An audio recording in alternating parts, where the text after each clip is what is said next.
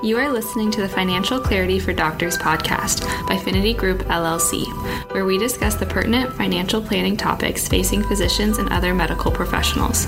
Discussions in this show should not be construed as specific recommendations or investment advice.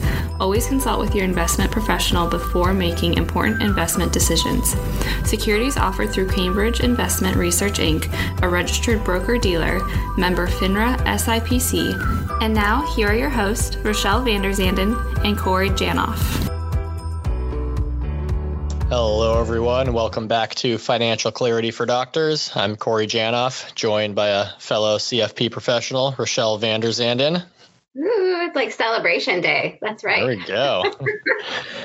and today we want to talk about arguably the most important factor in your ability to achieve your long term financial goals, and that is how much you save. The more you save, the sooner you'll get to where you want to go financially. It's basic math. Um, you, know, you don't need a financial planner to figure that one out. And you know, just your savings rate it matters a lot. It, it matters a ton. Um, the you know, the more you save, the more flexibility you'll have, the more cushion you'll have for emergencies. there's so many uh, perks that come with having a high savings rate and living below your means. And I think the idea for this podcast was sparked by a tweet that I saw um, back in August by uh, a gentleman named Brad Barrett at Brad Choose FI. Um, I think it looks like he's the co-host of another financial podcast out there. But uh, he said if you save 50 plus percent of your income, you can basically screw everything else up and still fall ass backwards into financial independence. Savings rate cures nearly everything financially. I thought that yeah. was just amazing, funny, but uh, but so true as well. It's really funny. I think that's one of those things where you see it and you're like, well, that just hits home. I think it's also like not most most people probably can't do that, but still, it, it shoot for. And obviously, like the bottom line is just you save more and it will be easier to achieve your goals. Just bottom line. So even if it's not 50%, we're going to talk about some other examples and how that can have a really big impact too. Yeah, it just you know allows you to make more mistakes too. Like he says, um, you know, you can screw things up and, and recover because you're making up ground quickly with that high savings rate you know, you know, a couple examples like you mentioned, Rochelle. Like I have some a number of clients, but you know, one that comes to mind, um, I, I, met very early in my career. They were actually late in their careers, now retired. You know, born in the 30s, Depression era, so raised to to live very frugally, save a lot, every penny counts. Um, you know, never worked with a financial advisor before, didn't really have much knowledge about investments, just, you know, saved into their 401k and invested in something, probably what a friend told them to do. Uh, you know, investments weren't really allocated all that well. Um, but they saved a lot. You know, they saved, you know, as much as they could of their income. Again, lived very frugally. And they're, you know, I think they're in their late 60s. Husband was grinding away at his job, didn't like his job. Um, you know, in one of our earlier meetings, I was like, "So, how much longer do you plan on working?" And he replied, "I don't know. Until we have enough to retire, I suppose." You know, the idea of not having any more money coming in is scary. You know, kind of a side note, I think that is probably one of the biggest um, I don't know what the right word for is, but just, just like emotional frights about retiring is just the mm-hmm. fear of, all right, income is no longer coming in. I have to live on what I have saved up. And it, it really, you know, is challenging for a lot of people to actually take that leap into retirement because the income stops. But still, these people had more than enough money to, you know, their money would outlive them you know well beyond any imaginable lifespan of theirs i said you, you know you could retire now you've got more than enough I mean, yeah, your social security checks are going to cover more than your living expenses. You know, like that's how frugal they are. So, um, it, and it's just saving a lot, living within your means. You know, it's a formula for success. You have another client that I was working with, uh, I met with recently, still working with them, um, but met with them a couple weeks ago. And it's like the most boring situation ever. They save a lot, um, more than they need to and they're on track for all their financial goals. And they're like, so, uh, you know, what should we do with this extra money that's coming in? I'm like, whatever you want. You know, do you want to retire sooner? You know, just save more, and then you can get to financial independence sooner. If you want to pay off the mortgage faster, even though it's at like below three percent interest, go for it. Do whatever you want. Spend the money. I don't care. It's up to you. You're on track for all your financial goals because you're saving a lot. So. Uh, you again, it's boring, but most financial success stories are. The news sensationalizes the sensationalizes the like, oh, hit it big on an IPO or you know, succeeded with a you know business startup and made it rich. But those are the exceptions. Most people who achieve financial independence just work hard, save a healthy amount of their income for their career, and, and then they can retire. simple as that. You just got to be patient yeah. and save a lot, and you'll get to financial independence.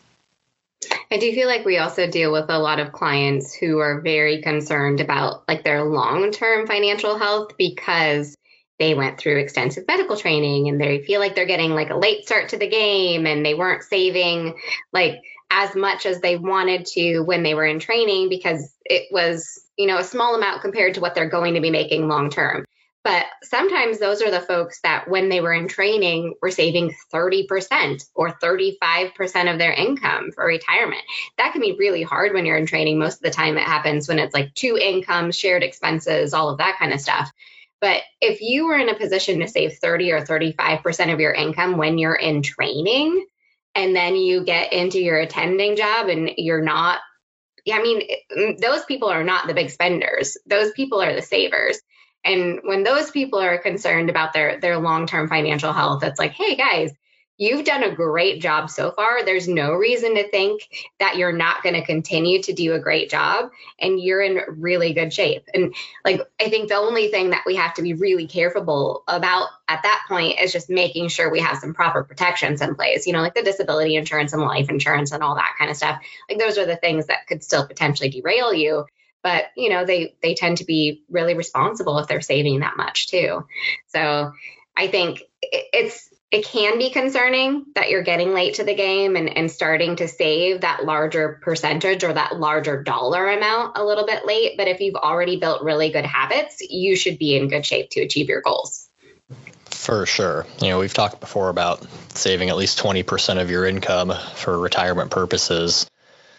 But you know, the more you save, the more you live below your means. Uh, so many benefits to it. You know, there's slack in the system. You have flexibility. You can absorb those unexpected expenses without it derailing your financial goals. Um, you, know, you can take on additional expenses as as they come up that that you might want to take on.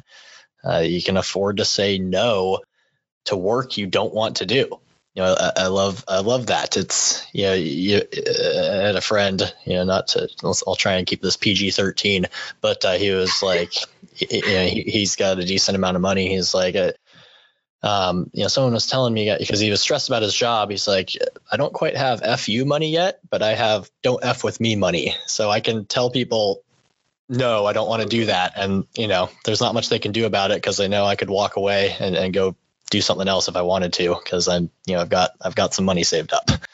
So, That's really powerful. I mean, we've talked about like burnout on this podcast before too, and and those are so interrelated. Like if you have financial security, you can avoid burnout in a lot of ways. You can you know change jobs and take one that pays less if you want to because it's less stressful. And I think there's a lot of people especially in the last year, that have thought really hard about that.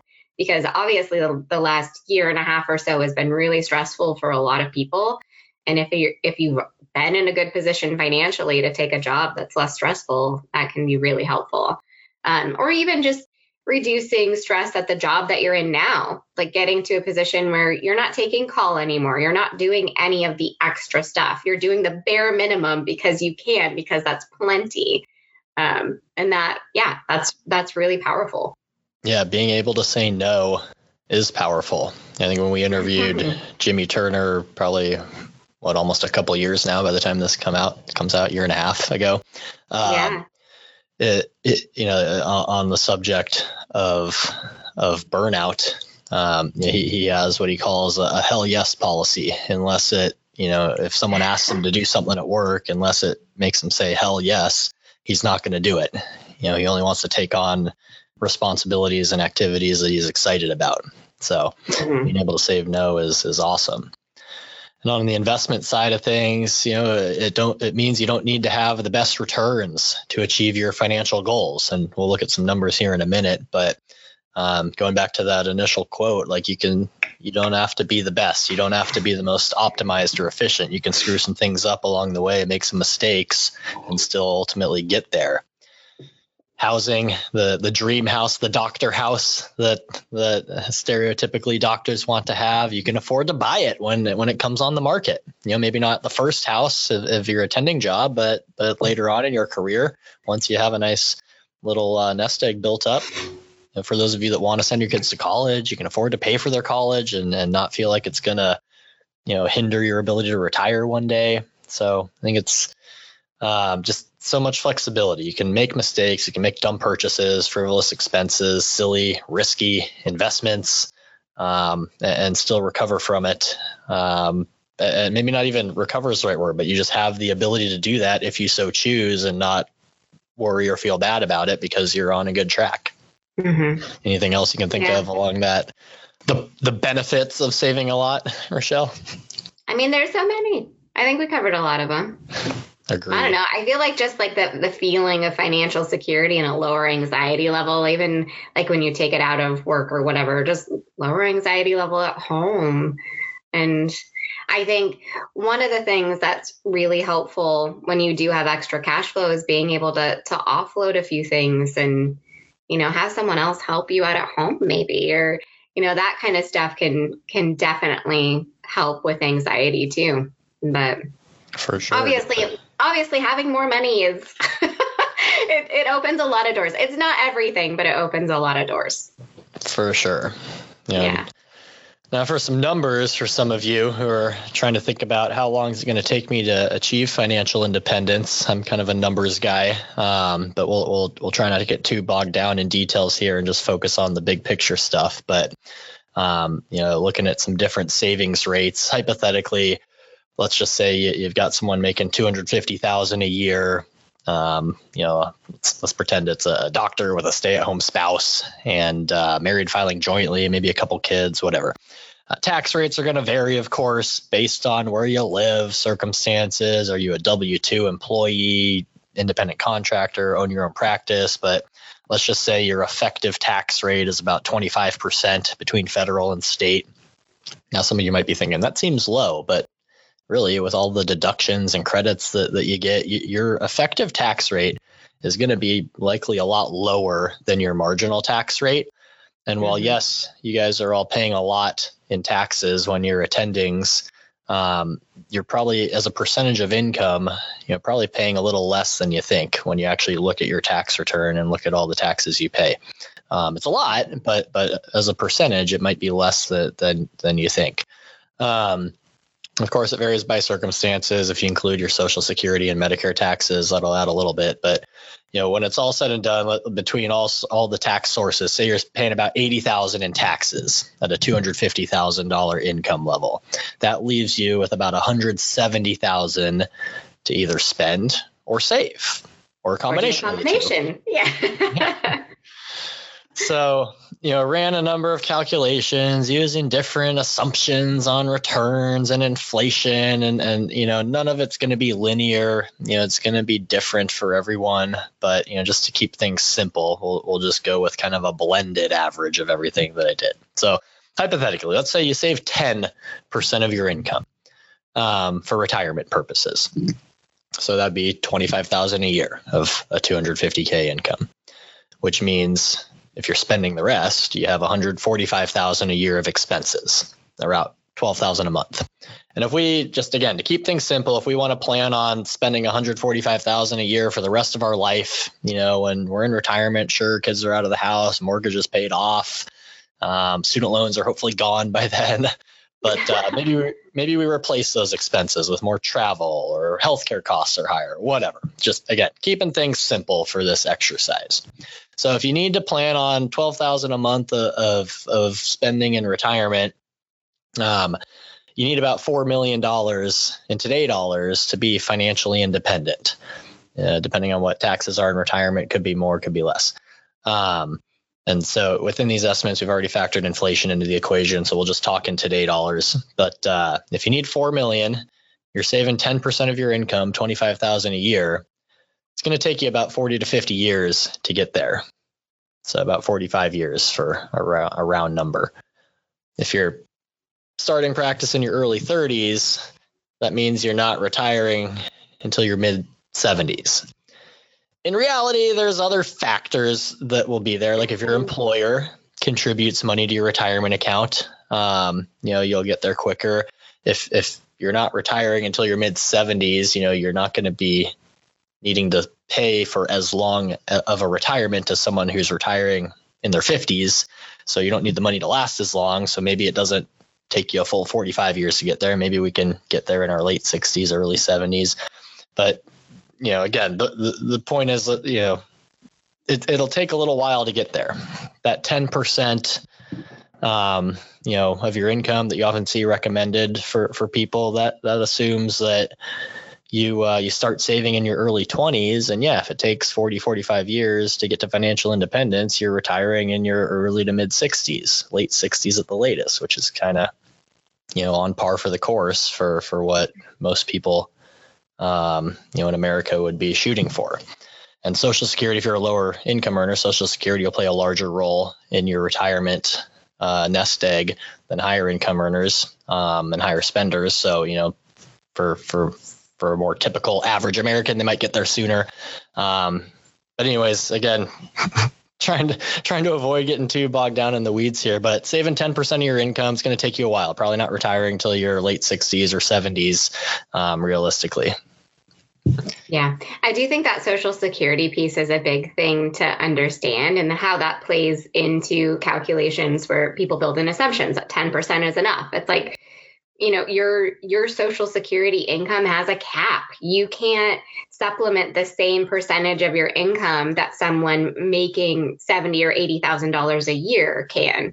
So you know when you're well above that social security cap it just is a smaller percentage of what you can rely on in retirement the other thing about social security is that we're not funding it at a level that it's going to be maintained long term the way that it is now. Like there will likely be I'm, I'm, assuming let's not assume but i'm assuming that there will be some level of social security like when we get to retirement age but it's not going to look the same for people who are in their 30s and 40s as it does for people who are on social security right now in their 70s and 80s it's just not or at least unless something changes dramatically it's not going to be there at the same level that it is right now so that that's one thing that that just makes it more and more important that you're relying on your savings rate more to make this happen.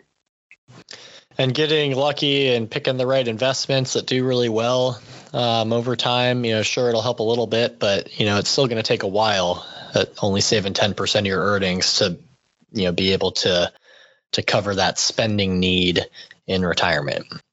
Mm-hmm. Now, what if we save 20% of our income? Like, you know, our default recommendation is for a good starting point for people. Um, you know, if you, if that'd be about 50,000 a year saved at a 250K income level, meaning 120,000 a year of expenses. Again, going back to the tax assumptions, we had a, about 170,000 left after taxes. So 50,000 of that goes to the retirement, 120,000 left for for spending about 10,000 a month. So if you only need to cover a 10,000 a month spending level instead of a 12,000 a month spending level in retirement, you don't need quite as much to be financially independent. So instead of needing 4 million, you only need about 3.5 million in today dollars to get to that point. So it's only going to take about 30 to 35 years to get there. And that's why we recommend that 20% number. If you're starting in your early 30s, where most physicians enter practice, and you start saving for retirement at that point, if you can save 20% of your income, that'll put you on a pretty good track to retire by your early to mid 60s, um, you know, which is normal retirement age for for most people. I think the average in America is like 62 or 63 that people retire. Um, and uh, so yeah, that 20% mark is a good a good minimum benchmark to ultimately get to where you want to go. Mm-hmm. And again, I think when we are in a situation where we're getting a lot of contributions from employers and things like that, that does make this picture a little bit rosier. So if you're saving 20% of your gross income for retirement and then everything that your employer puts in is on top of that and you know any social security benefit you may get is on top of that then you're going to be in a pretty good position longer term it may not take you that 30 to 35 years but it is it is good to focus in on the things that you can control a little bit I think, I mean, we can take it a little bit further and just start to assume that people save a little bit more if you're in a good position to do that. I think the one big trend here is that when you are saving more, you are spending less. So you have less to replicate in retirement. So when you get there, you don't need as much income in retirement either. So both of those things are working for you. So if you save 30% of your $250,000 salary, that's $75,000 per year, and now we're only living on $8,000 per month like that's your your expenses each month. Um, so that means you need a lower amount when you get to retirement to be able to replicate your lifestyle and you get there faster. So in that case maybe it takes about 22 years or so to get to to where you have enough saved to replicate your lifestyle and be retired. So 30% 20 to 25 years without thinking about any employer contributions without thinking about social security i think that one gets to the point where it's even more important because you can't get to Social Security until you're at least 62, but likely a, little bit later if you want to have a, a larger benefit amount. So uh, when you're getting to that point where you may retire early, it's more and more important that we're only depending on on what you're saving and what you have accessible to you. So, uh, yeah. I was gonna say for most doctors, if, if at a, a, doctor level income, if you're saving 30% of your income, you probably don't care too much about what social security amounts to at that point. Like you're just, you're on the fast track to get to where you want to mm-hmm. go. And social yeah. security is relatively irrelevant. You know, it's just little icing on top of the cake if, uh, if and when you, you start pulling from it. Absolutely. Now, what about the over over achievers? Let's say you're saving 40% of your income. So, 100,000 a year out of your $250,000 salary, which means you're only spending about 6,000 a month, so you're living pretty frugally. But six thousand a month, that's like double the lifestyle you were living as a resident. So, you know, it's it's more than six thousand a month after taxes. That's more than the average American earns before taxes. So you're still living a, a comfortable lifestyle by almost every standard in the world. Um, you know, probably less than a typical doctor would be living on, though, for sure. But if if you only need to cover that level of of of spending in retirement, you might only need about two and a quarter million to be financially independent. And if you're saving a hundred thousand a year, you're going to get there in about 16 years, give or take. You know, even if your investment returns are absolutely horrific and just barely outpace inflation or, or, you know let's just say they mirror inflation. If you just mirror inflation with your investments which historically is like a half bond half cash portfolio it's only going to take you 22 and a half years to get there. So if you start at that savings rate in your early 30s you know you're retired by your early 50s like it's um, you know realistically probably more like your mid 40s if if you're on that track and uh, kind of gets back to that initial quote if you save a lot and your investments are awful you, you can still make some financial mistakes and fall ass backwards into financial independence. Mm-hmm. yeah. Yeah. Absolutely. I think you know we are making some rather modest assumptions about income. There are plenty of you out there that will make a lot more than $250,000 per year as a household. So just like one quick example for for folks that may be making more is if you know you are making $500,000 per year in gross income, we have to assume that inflation or not inflation, but taxes are, are going to take a bigger chunk out of your pay at that point. So maybe you pay $200,000 in taxes all in, which sounds painful, but that still leaves you $300,000 to save and spend. And if you save 40% of that, that's $200,000 per year. It still leaves you $100,000 per year for your expenses, which is more than double what you had an income as a resident. And, you know, it might only take you like 12 years to get there, maybe somewhere between like 10 and 15. But you don't have to work very long before you get to that financial independence point. And again, that doesn't mean that you have to quit when you get there. It just means that like when you do get to that point when you're financially independent, you can do whatever you want. You know, you can work part time if you want. You can just do some like moonlighting for lack of a better word and and just travel 6 months of the year. Like obviously we can't dramatically increase our spending because that's going to make a big difference on like what the projections look like, but you have so much flexibility at that point.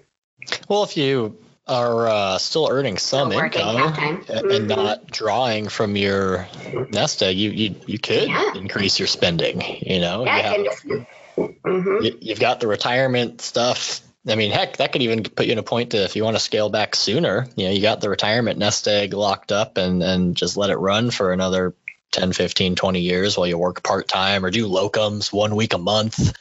You know, just enough to cover some of your living expenses. Um, change careers, just do something that earns a little bit of income, uh, or you could just keep the foot on the gas pedal, create some generational wealth for kids, grandkids. Maybe you're charitably inclined and you build a, a big charitable foundation. I mean, so many possibilities if you save a lot. Mm-hmm. Yeah, and I think I, I think that's one thing that we don't talk about enough, honestly, is just you know, if you don't want to spend money, if you just want to save and keep saving for the sake of saving and investing for the sake of investing, that gives you a, a lot of power to be able to affect things for your family and, and maybe for the world to a certain extent. Like if there's things that you really care about, you can put your money towards those causes. Yeah, Warren Buffett said getting money or making money never gets old. So he's clearly financially independent, um, but he's still going at it in his 90s and doing all right for himself. So, uh, so for some people, it's almost like a game. It's fun. It's enjoyable yeah. to see that. And isn't that, he still like living in a house in the burbs and like? yeah, he's been in the same house for over 50 years and uh, yeah. hasn't upgraded or changed. Um, I think he's he maybe has like added some some arbs and a fence around it to keep onlookers from from peering in. But that's about it. Maybe some private security. yeah.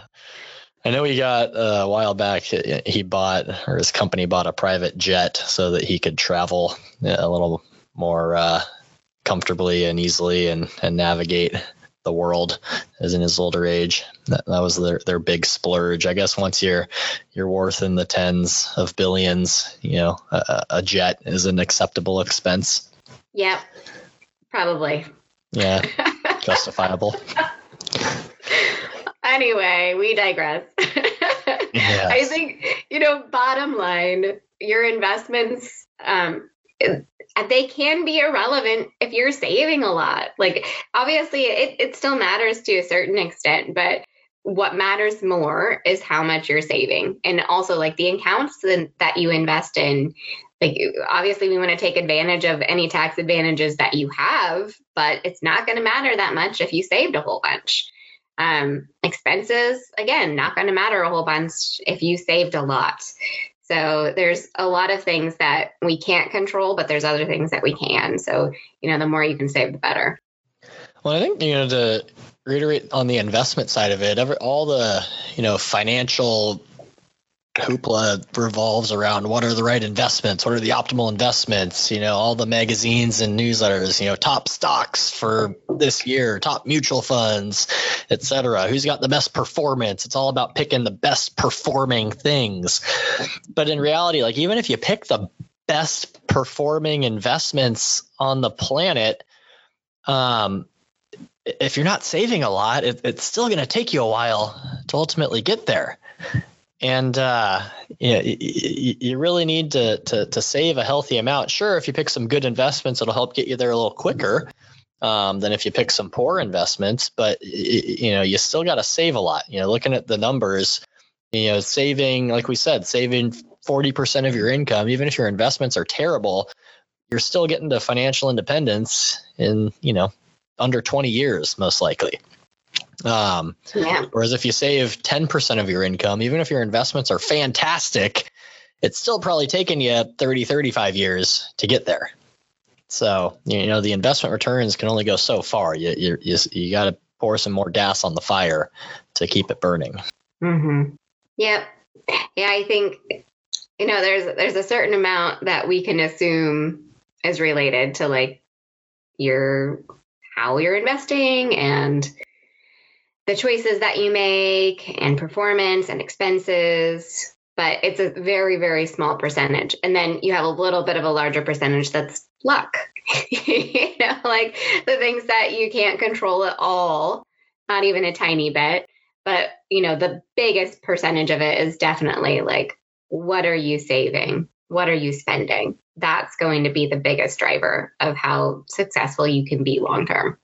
Yes moral of the story save a lot Hope you can. Yeah, it's easier said than done, of course. I mean, yeah, yeah, back yeah, here yeah. just running spreadsheet calculations. Uh, you know, reality. You gotta pay for housing. You gotta feed your kids, and like, you know, if you have pay your student loans. Work, send them to school. Yeah, pay off student loan. I mean, there like there's there's some expenses. You know, for some of you, like you just gotta spend money. You know, that first decade of your career to you know get out of a hole. And um, you know, but again, the the more you can keep your living expenses modest, buy a more modest house, drive a modest car, prioritize saving. Don't go out to the fancy dinners very often or take the fancy vacations very often. Take them sometimes, but you know, mod you know, uh, in moderation. And uh, prioritizing savings will will get you where to get you to where you want to go in due time. Thank you for listening, everyone. Yep. Talk to you next time. We would love to hear your feedback and suggestions for future topics you'd like us to cover. You can get in touch with the show by emailing podcast at thefinitygroup.com or by following Finity Group on Facebook, Twitter, Instagram, LinkedIn, and YouTube at Finity Group LLC. You can follow me on Twitter at Corey Janoff CFP, Instagram at Corey Janoff, or on LinkedIn under my name, Corey Janoff. You can follow me on Twitter at Rochelle Finance or on Instagram, Vanderzanden Rochelle, or on LinkedIn under my name, Rochelle Vanderzanden. Check out all of the podcast episodes on the finitygroup.com slash podcast, on our Finity Group YouTube channel, or your favorite podcast app. And don't forget to check out our financial clarity blog at thefinitygroup.com slash blog. Thanks for listening to this episode of Financial Clarity for Doctors by Finity Group LLC.